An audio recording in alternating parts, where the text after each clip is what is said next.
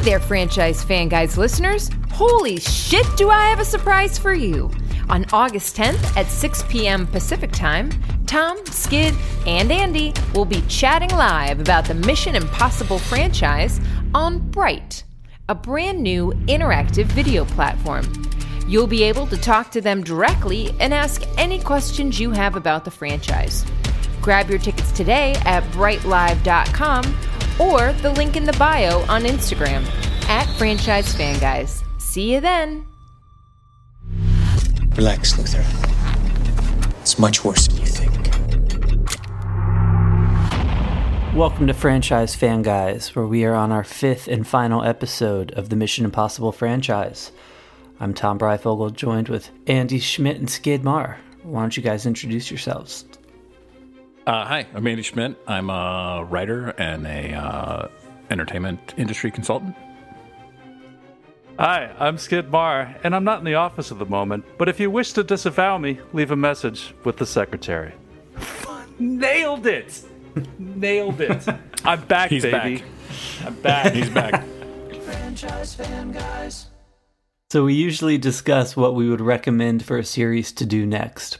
In the case of Mission Impossible, this subject is a bit moot. There are already two films being written and directed by Christopher McQuarrie and Tom Cruise producing, so it seems to be in good hands. So let's switch this one up and be a little different. At one point, Cruise was thinking of handing the series off to another character and retiring Ethan. So let's take that scenario. Cruise is looking to leave Hunt behind. McQuarrie is also retiring from the series. So how would you phase out Ethan but continue the series? And what director and or writer would you want to see direct an installment of the series, and why? Andy? Uh, all right. So, yeah, so the what he was originally going to do was hand the series off to Jeremy Renner and uh, his character, um, B- Blant, I think. Is that Brand? Brand? Blant. Brand? Br- Brand. Brandt. Brandt? Brandt. Brandt. Yeah, Brandt. Look at that. Uh, so uh, that didn't happen. Um, and I'm not really sure why it didn't happen. Like, I couldn't really find really concise notes on why that didn't happen. I don't know if that was a reaction to the character of Brandt, that they didn't feel like he was quite strong enough to take over, or what. Um, and we hit on this a little bit last time, that, you know, some of the other franchises that have that have struggled with this kind of thing. Like, how do you, you know, the the, the one which Jeremy Renner did take over for a movie was the Jason Bourne movies, um, as an example of it not really working. But yeah, I mean, that's kind of an interesting idea. And does Ethan Hunt appear at all? Like, is he an option for a cameo? Because I think the sort of the obvious thing would be for Ethan Hunt to go into a quote unquote kind of more managerial role. You know, one of the things that at one point I was trying to put together a um, like a like a proposal to do comics that tied in with with Mission Impossible films. And uh, one of the things that I wanted to do, because I figured getting Tom Cruise likeness approvals, uh, or maybe even the use of Ethan Hunt, would be potentially quite difficult.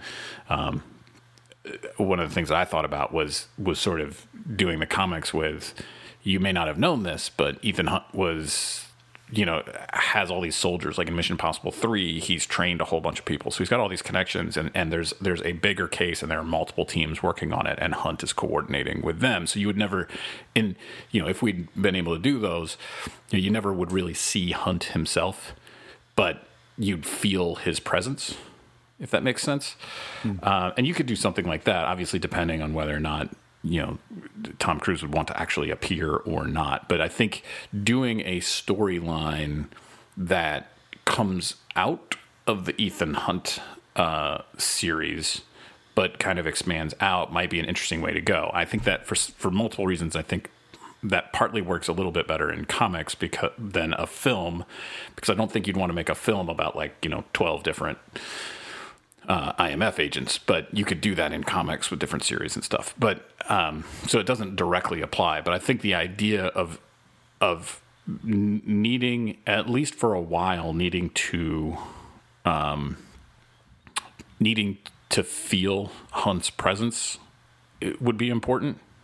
And what Fallout made me think was the way you feel his presence is with his sort of his, uh, for lack of a better term, sort of his moral purity, like his unwillingness to let an innocent person die, or to mm.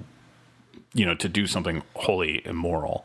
Um, and you could you could infuse that kind of in other characters. But I think one of the issues they had with passing the series off to Brandt is that Tom Cruise was the star of the film that introduced Brandt. And Tom Cruise has been such a big star for so long, and the series has been about Ethan, that if Ethan is the star, when you introduce the other character, they are going to pale by comparison, by design, in fact. And so to a certain degree, I think you might need to go with a with a new character or a new set of characters. I think you could carry over Luther, um, you know, and perhaps Benji, but you probably need to, you know, it's a weird way to start fresh, make a different statement, but also make it still feel like like it's there. I don't know. Those are just sort of my bigger thoughts. Uh, what do you guys think, Skid? What What are you thinking? Yeah, I I think it's hard to imagine, like you're saying, the series has become so closely associated with Tom Cruise. Because I, I was thinking that, you know, the T V show, there's some precedent for people, the the agency staying constant and switching agents in and out. They they had a few constants, like. But Peter, I think Peter Graves was there, not quite from the beginning, but you know, for most of the most of it. Uh, Greg Morris was in there for a long time, but like they switched out Martin Landau, an amazing actor, for Leonard Nimoy. Like as soon as Nimoy left Star Trek, so but this movie, the movie franchise, has become associated with a, an individual performer slash producer in a way that the T V show never did. So I, I don't, it's it's difficult for me to imagine the movie series carrying on without Tom Cruise in it. If I were to carry on, I actually, I mean, this is probably my stock answer for uh, any new director to take over something. But I, I want to see Denis Villeneuve. I want to see his take on it. To have like a less action-oriented, more kind of creepy, low-key vibe to it, where really focusing on the espionage and the misdirection aspects, the trickery, you know, that would be cool. And to star in it, you know what? I'm gonna throw a, a underrated actor, William Mapother, out there, who not only has the physical presence, I think, to carry the Ethan Hunt kind of role, the that he the, the, the role Ethan Hunt fills, if not Ethan Hunt. But he's also has the benefit of being Tom Cruise's cousin. And he looks kind of like a cross between Tom Cruise and Jeremy Renner. So ticks every possible box. Covers is what you're every base. You got it all right there. What other movies has he been in? I don't I don't recognize his name. The the only thing I, I know that he's from is he played Ethan on the first hey, season he's already of Lost. Played a guy named Ethan. Right, and there you go. Like, he doesn't have to learn to respond to an, a brand new name. Like, he's got it there. But uh, actors really stumble with that. No, that's one of that's the. I've, hey, I've acted before, and that is the main stumbling block that stops most actors from being successful. Oh wait, is, I'm sorry. Were you talking to me? Yeah, right. Yeah. Oh God, I'm sorry. Can we take that back? I, I didn't realize he was speaking to me. I okay. All right, let's do it again. Back back to one. Uh, but he played he played Ethan on the first up uh, se- first two seasons of Lost, the the other the first other that they run into, who infiltrates the the, the oh right the okay yeah yeah yeah. Tom, what do you, what do you think about, like, sort of strategically, where would you go to go for? I'm not even sure I even came up with an answer. I just sort of talked about different strategies, but what what do you think? I don't know if I would like it happening, so I just tried to think of a way where it would be so drastically different but still fill the void of espionage and fun. There'd have to be a, a handoff movie where I would say maybe a villain played by, like, LeBron James. Like, LeBron, LeBron James is done playing basketball. He's acting now. He plays the villain. I love and this. Then I love this. Yeah, Ethan, I'm, I'm one hundred percent on board. Keep going. Ethan the, uh, convinces LeBron to uh, be a good guy, and then so LeBron has all the intel with all the bad guys, but then now is starting then in the next movie is the good guy. And and the marketing of it, they wouldn't know he's ever going to be the good guy. They just think LeBron James is playing the villain, and then starting in the next film, LeBron James is the new lead. Wow. Okay. Um, Everything about that I love, uh, but I especially love LeBron James putting on masks to pretend to be people that look nothing like LeBron James. Yeah. I'm sorry, you thought I was this one six foot nine, three hundred pound guy. I'm actually this completely different six foot nine, three hundred pound guy. Yeah, they no, can only I mean, do that I just, once. I just, uh, I just love the idea of like you know this being this you know pretty girl rips off the face and it's LeBron James underneath. You know, like I mean. Uh, Not only have you figured out how to how to resurrect a franchise that doesn't need resurrecting, but you've also, I think, invented a new uh, genre solely around a single human in LeBron James. So I, I'm. Can we just end the episode now? Like, is, are we done? We answered the question. There's no need to go on. That's pretty brilliant. Now there is something to um, to the idea of, of you know potentially using a a, a villain. I think that's. I think that's pretty interesting. It kind of reminds me, you know, when I was working on some, working on the G I. Joe I P, and they were trying to figure out kind of what to do after the second G I. Joe film. One of the things that I had had floated out and that we discussed, uh, and ultimately didn't go in this direction fairly obviously, since there's a new Snake Eyes movie coming out, um, but uh, was actually replacing. Um, was killing off Snake Eyes and G I. Joe, and then having Storm Shadow, uh, who I think is a fairly is a the, the guy that plays Storm Shadow in those movies is, is arguably one of the most charismatic actors in in those movies, and having him sort of take over as the the the good guy ninja, sort of out of respect of Snake Eyes because they got this whole history and stuff, and and you know I was actually surprised at at the amount of traction that idea got. I kind of ex- expected like a hard no on it, like from the beginning, but and ultimately it wound up that's not the direction they went in, which is why I can talk about it a little bit. But it was one of those things that, as we've discussed it, more and more people were kind of nodding, and then you know, for one reason or another, didn't didn't go that way. But but I like I do like the idea of there being like a vil- like because we've seen in Mission Impossible, we've seen the good guy go bad several times, right? Like both yeah. one and two are good guys gone bad. And Walker is a good guy gone bad. Uh, Lane was a good guy who went bad uh, in five. So we've seen that happen so many times. It would be nice to see somebody that went bad that, that actually went that turned good. I don't, I don't, I can't think of anything where we've seen that happen. Well, uh, in, I think in Mission Impossible, anyway. The thing, Vin Diesel's character was he was kind of a black hat hacker guy that kind of joined the good guys. It's it's not quite the same thing, but when when you're introduced to him, he's this kind of a, he's a criminal, and he. You mean Ving you know, Rhames? Uh, I think. Wait, what did I say? Vin Diesel. Oh yeah, I, I thought Vin, you, I thought you were going to talk about Triple X, and I was like, okay, let's when we're going there, okay. That yeah, that too, and then Vin Diesel should also be in the new uh, Tom Cruise role. But uh, but as yeah, Groot. that's he, he was Vin Diesel Rhames. As Groot in the Tom Cruise role. That's what yes, we want. Yes, there you go. Again. We've got like ten movies there, but uh, but no, that would be way. I think that would be the mo- more interesting way to go. It makes me think of, of X-Men too, like Magneto.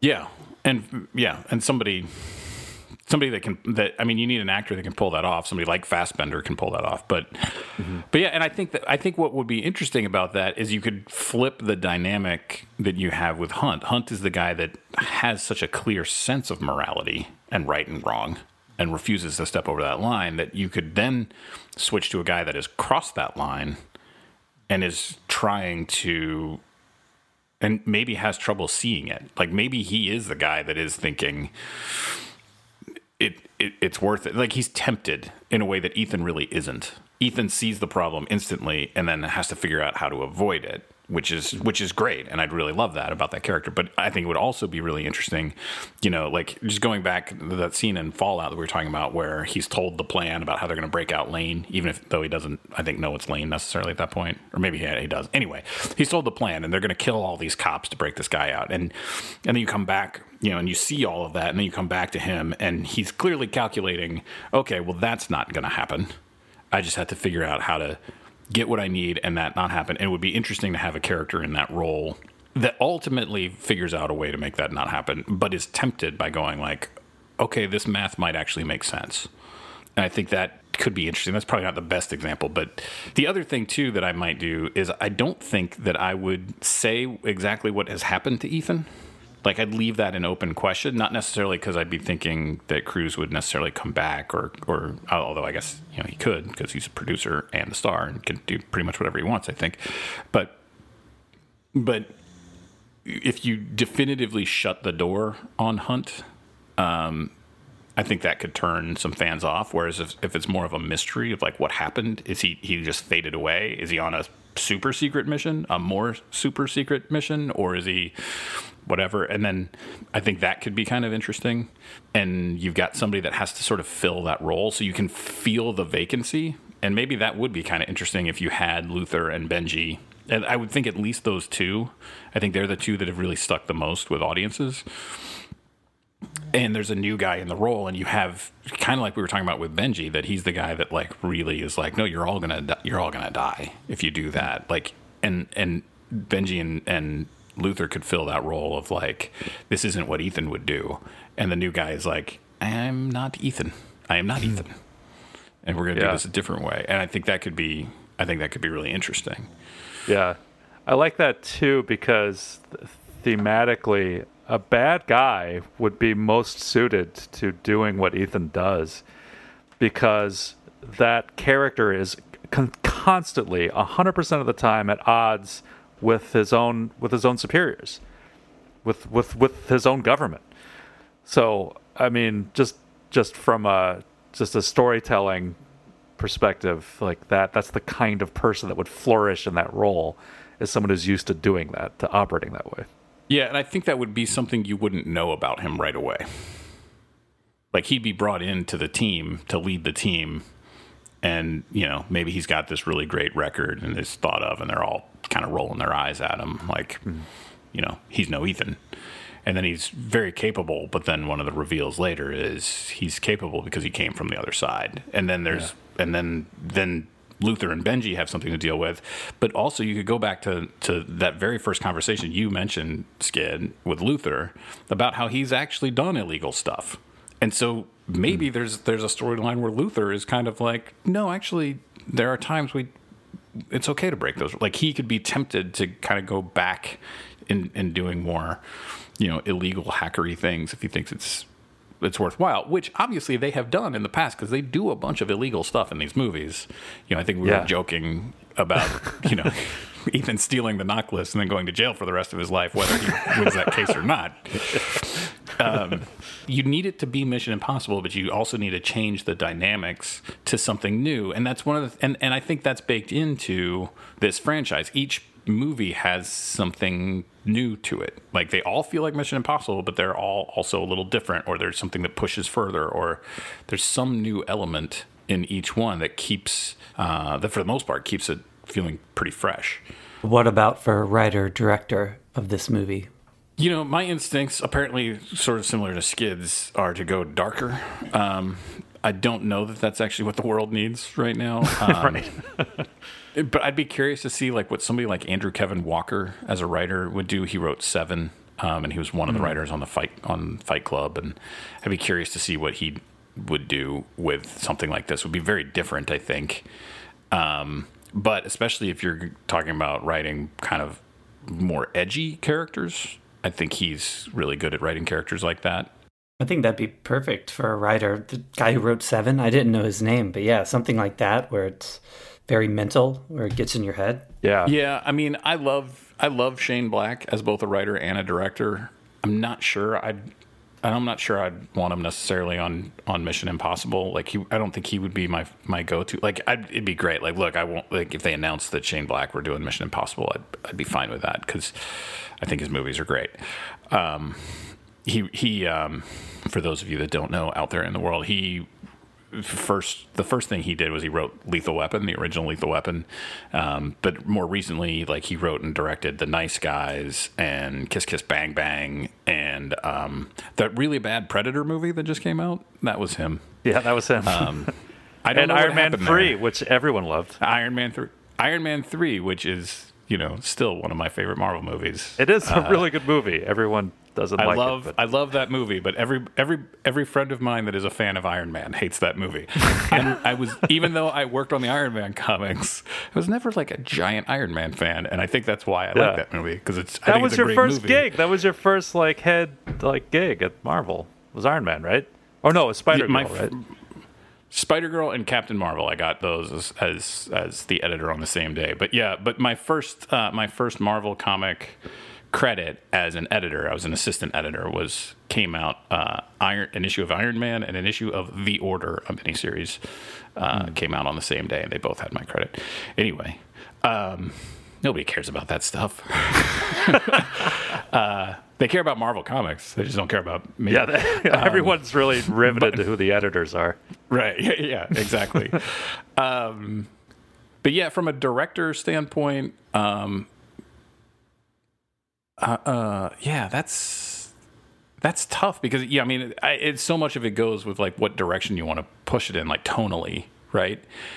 um man I don't know I mean I, I love uh De- I don't know how to say his last name really, Denis Villeneuve, um that you mentioned, Skid. Like yeah. I love his stuff. I just watched I just watched Enemy um I just watched Enemy and then oh. like two days later watched um what's the one with Hugh Jackman and Jake Gyllenhaal?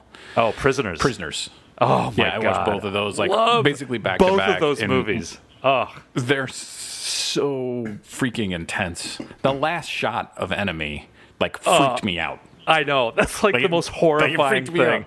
uh, I don't, I don't know. Like, like I just feel like that would be so. It would be intense. It would be great. I know, but it would be dark and it would be so different. Would it still feel like Mission Impossible? I mean, obviously. I mean, he came in and did. This, the Blade Runner sequel and did a phenomenal job of making that feel mm-hmm. like Blade Runner. Like, mm-hmm. I mean, he's clearly got the the chops to do that if he wanted.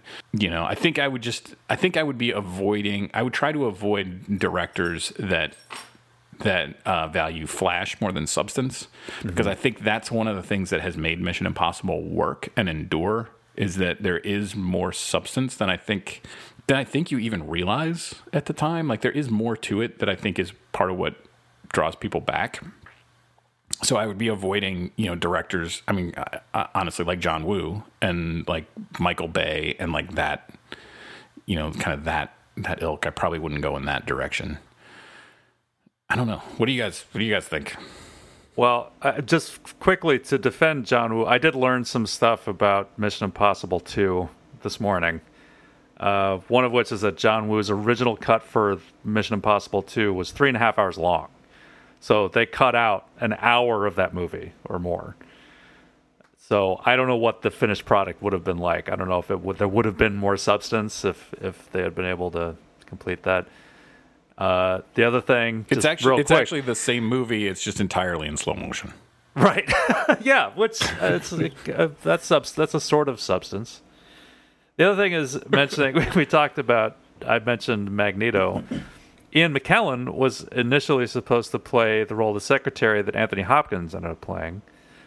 So that's sort of interesting. And the other thing is that Metallica's song on the soundtrack in that movie was leaked early on Napster. And that was what spurred the case of, of Metallica versus Napster that changed the music industry forever. It was that song from that movie. Wow. wow. Yeah, that was the last song Jason Newsted played on in Metallica. Oh, yeah. New kid. the, the new kid for yeah. fifteen years. right. He'll always be the new kid to me. So, yeah. I'm a Cliff Burton guy. I don't know. oh, of course. Franchise fan guys. How about you? How about you, Tom? Maybe for a director like Robert Rodriguez could be really cool. And for a writer, I guess if it was going to be more mental, I think what you said, the, I forget his name, but the guy who wrote Seven, I think that is perfect. But mm. I think uh, Charlie Kaufman could do it a really good job. Oh, wow. he, oh, man. There's some I intense wa- moments in adaptation. Absolutely. Great stunt work. That's I want to see a Charlie Kaufman scripted Mission Impossible starring LeBron James. Yes. I want to see that more than anything in the world right now.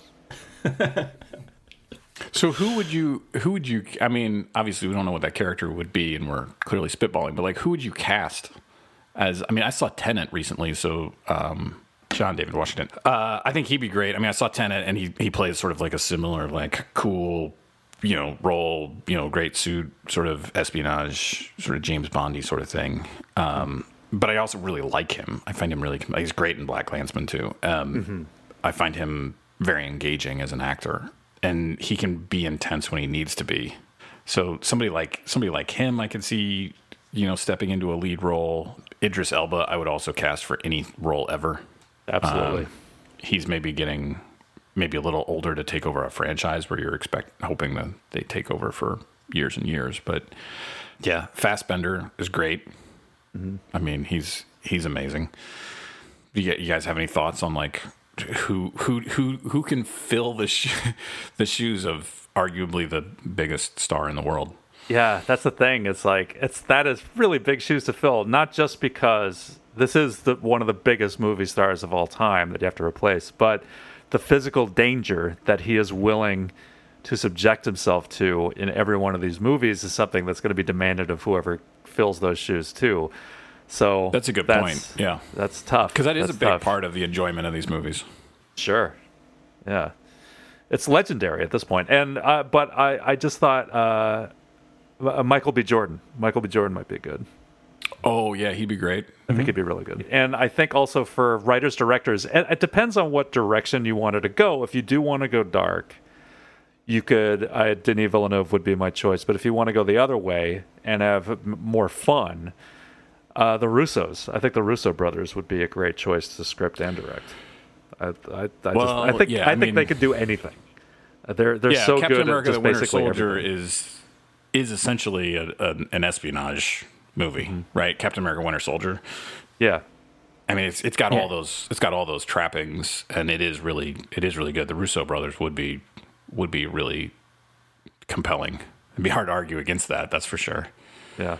Um, and and the the uh, the writers are uh, McFeely and um, it's two it's two writers that wrote those. I, I'm blanking on their names right now, but but yeah, they they would be good, and they do inject a nice you know humor to things too. They and but they know when not to, which is nice. And some some of the Marvel movies, I don't think they they know when not to do the funny thing. Like sometimes yes. the the funny thing undercuts a dramatic moment.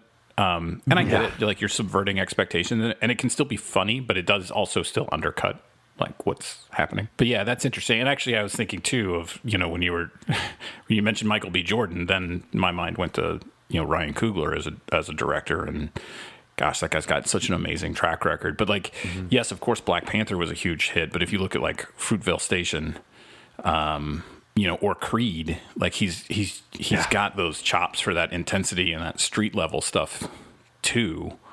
That I mean, he's already shown the entire range you would need for a Mission Impossible mm-hmm. franchise. I assume that he is, you know, kind of he makes just whatever movie he wants to make after making the. I think Black Panther's like the second or third biggest hit ever now, um, by some yardstick. But yeah, Coogler would be great too. So who's going to score the movie? That's a good question. Why don't we throw that one at you, Tom? Because you are the you are the resident music expert. You you don't even ever mention that when you uh, when you introduce yourself on the podcast. But, I know you're like a, uh, a huge music guy. I, I would have a band score it.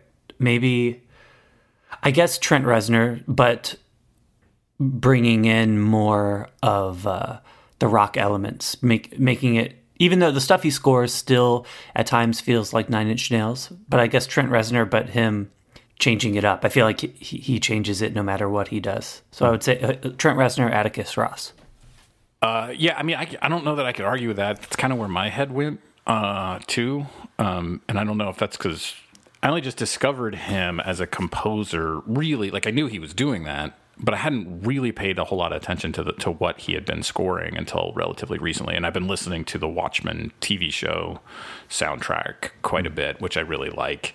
Yeah, um, so and, good. A, and a couple others that, that he's done, and I'm I, I find what he does really compelling. Um, uh, and actually, the other composer I've started listening to a lot is actually Lauren Balfe, who who did the music for Fallout. Because I'm I was so impressed with the music from Fallout, I started listening to other music that he's he's done. He actually did the Terminator uh, Genesis soundtrack. Oh, uh, wow. Is that right? Okay. So I've been listening to that soundtrack, and I really like that soundtrack. He does a lot of, he, and he does some kind of similarly, and we didn't really talk about soundtracks much at all in, in uh, with Mission Impossible, but if you listen to the, the Fallout soundtrack, what he does with the Mission Impossible theme, when he uses it and how he uses it and how he changes it, is really, really clever stuff. And he does that a lot with the Terminator theme too. Of the Terminator soundtracks, after the original, you know, kind of iconic Brad Fiedel uh or Fidel, I'm not sure how you say his last name, score, it's I think it's probably the best of the bunch. But the other the other was it Junkie X L? Is that is that his name? Oh yeah, is that his name? He would be yeah. perfect. Yeah, that's his name. Tom. Yeah. I forget his last name, but yeah, Junkie X L is incredible. Yeah, and he did. Uh, and he's often credited with other people. Like I think he and Hans Zimmer together, I think, did have done a couple of things. Um, you know, I, th- I think he did Deadpool. Yeah, and he did Mad Max. Was and he did. Like, that's oh. what I was gonna say. He did Mad Max, Fury Road, and Fury Road. That soundtrack is amazing, but it's also, when it gets actiony, that soundtrack, it's awesome. Um, so I think I think I might I might be looking into into Junkie. Totally. Was it Batman versus Superman that he and Hans Zimmer did together, or Justice League? Um, I don't know. I'll I'll look it up. Uh, okay, yeah. Skid. I'll look it up while Skid's talking about musical choices. uh, I say bring back Limp Bizkit. You know, I mean, they had one shot, and it's like they fell. Maybe they fell a little bit short, but I think they've they've learned a lot from their experience. I'm guessing, and just give them one more shot. I think they can nail it. Uh, also, speaking of music, before I forget, I can't believe I've never brought this up, but I want to acknowledge the amazing uh, homage that Brad Bird put in to Ghost Nation. To what Andy and I, I know, agree is the greatest film ever made, Hudson Hawk. In the music sequence, the the keeping time by the, the well, like a fella once said, ain't that a kick in the head when they're breaking him out of prison? That's right out of Hudson Hawk, baby. Uh, that's and, clearly an homage to Hudson Hawk. Yeah. Clearly. Yeah. Would you like to swing on a star? Like it's it's a it's a mid-centuries pop songs keeping time for a for a, a, a heist. It's like it's it's best movie ever made. Yeah, uh, it looks like they did work to. Sorry to go back. It looks like they did work together on Justice League and Batman versus Superman. Batman v Superman: Dawn of Justice. Um, nice. Yeah, and maybe he did not do Deadpool. I'm not seeing that in here. Maybe I got him confused with somebody else. Too bad we don't have like one of those machines in Futurama where you can think of something and see it. Because this would be awesome to, to see this movie. At least see a clip from it. I'm I'm ready. Let's you know what, guys, let's just call up let's just call up Tom Cruise's production company. And, we're ready uh, to pitch this. We got this. We we got this figured out for him. We're we're, we're done. We've got a roadmap for the future, man. This is this. There's no deviation needed.